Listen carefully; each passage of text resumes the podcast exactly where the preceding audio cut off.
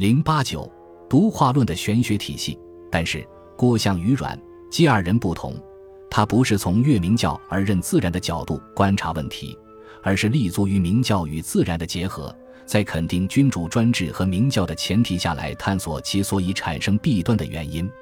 郭象认为，君主制度是不能否定的，如果没有统一的君主，国家政治就会陷入混乱而不可收拾。当时。八王正在为争夺最高权力相互残酷的厮杀，郭象针对着这种现实指出：千人聚，不以一人为主，不乱则散。故多贤不可以多君，无贤不可以无君。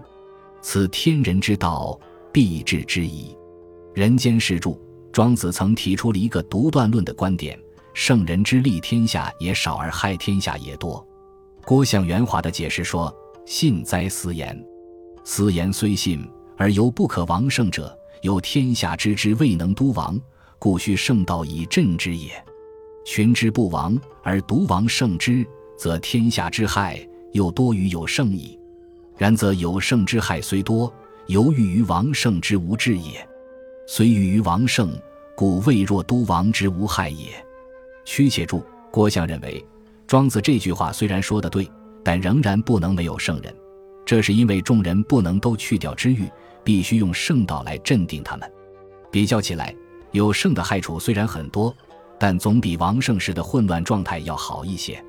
不过，最理想的状态是连圣之群之一起都去掉，复归于原始的和谐。我们可以看出，郭象的这个思想比阮籍、嵇康的要温和得多，也现实的多了。郭象的最高的理想与阮。姬二人其实是一致的，不得已而求其次。郭象认为还是需要有一位君主来行使统治的职能，只是这位君主应该无为而治，使天下都能安分自得，不要滥用权力去扰乱人们的本性。他说：“天下若无明王，则莫能自得；令之自得，实明王之功也。然功在无为而还任天下，天下皆得自任。”故四非明王之功，应帝王助，因其性而人之则治，反其性而灵之则乱。夫民物之所以卑而贱者，不能因任故也。是以任贱者贵，因卑者尊，此必然之福也。在右注，但是就当时的实际情况而言，君主专制制度却不能发挥正常的社会功能，原因又何在呢？郭象与阮籍、嵇康不同。不是进行道德的谴责、抒发感情的愤慨，而是从事冷静的、理智的分析，去寻找现实的原因。在魏晋玄学中，对君主专制制度弊端的分析，郭象算是最深刻的了。黑格尔曾经对君主专制下了一个定义，认为专制就是无法无天，是赤裸裸的权力和空虚的任性。特殊的意志本身就具有法律的效力，或者更确切些说，它本身就代替了法律。在这种制度下，所有的权力集中于君主一人之身，而又缺乏任何有效的手段对君主实行监督，必然要出现权力的腐败和各种弊端，从而破坏社会整体的和谐。但在中国封建社会的历史条件下，君主专制制度又是人们必须接受的、无法超越的现实，人们只能设法去改善它、调节它，而不能去否定它。如果把君主专制制度看作是一个大的社会系统，固然不可避免的要产生弊端，但在某种限度内对它进行改善和调节的可能性并不是不存在的。关键在于统治者清醒地认识到权力的相对性，妥善地处理君民与君臣之间的关系。实际上，权力是一个关系范畴，离开了统治与服从的人际关系，就无所谓权力。既然是一种关系。对立的双方就相互依存，又相互转化，因此，专制君主自认为拥有绝对的权利，不过是一种愚蠢的幻想。郭象反复阐明，专制君主的这种愚蠢的幻想，就是导致和谐被破坏的根源。郭象认为，统治者与被统治者结成了一种自为而相应的关系，这是一种本体论的关系。如果破坏了这种关系，也就破坏了原始的和谐。统治者必须因天下之自为，而不能以一己而专治天下，否则就是自掘坟墓，从而否定统治者本身。就被统治者的自为而言，最根本的是谋求温饱的生活。统治者如果满足了他们的要求，就是因天下之自为，抓住了无为而治的根本。郭象用独化论的玄学，发挥了传统的民本思想。他指出：夫民之德，小义而大同。故性之不可去者，衣食也；事之不可废者，耕之也。此天下之所同而为本者也。守私道者，无为之治也。马蹄注：相反，如果统治者忽视这种自为，而只顾追求自己个人作威作福的统治权利，这就必然要产生祸患。他指出：夫与为人之国者，不因众之自为而以己为之者，此为图求三王主物之利而不见己为之患也。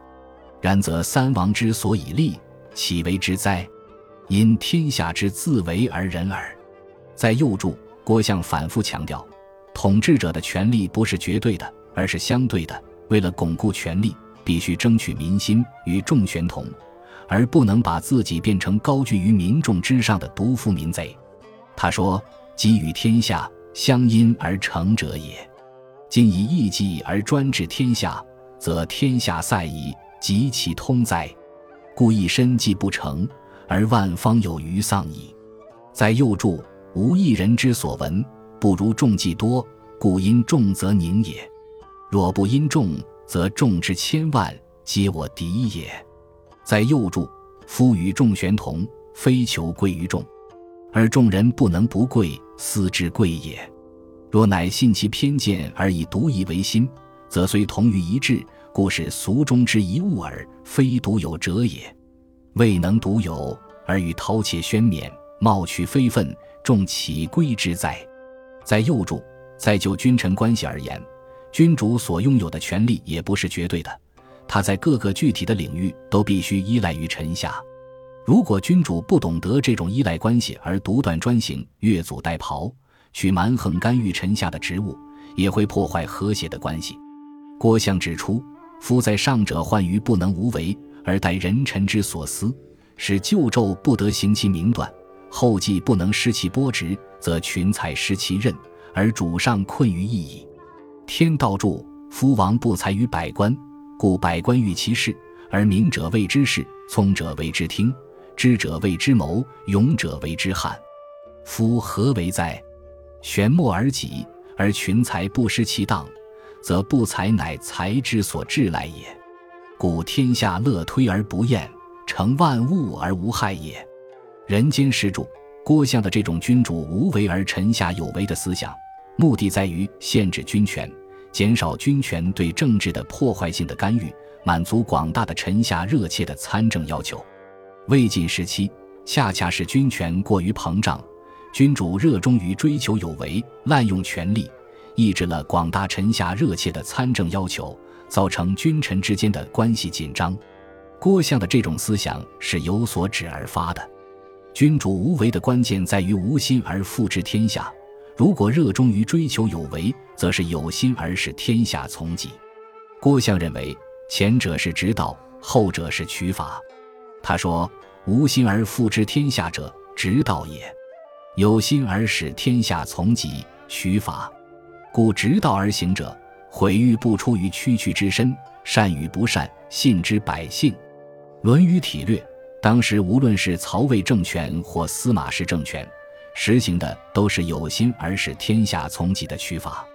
曹魏的明法之治自不必说，司马氏集团以明教为标榜，鼓吹效法圣人，甚至赞扬上古的无为政治。表面上看来，虽然不同于曹魏的明法之治。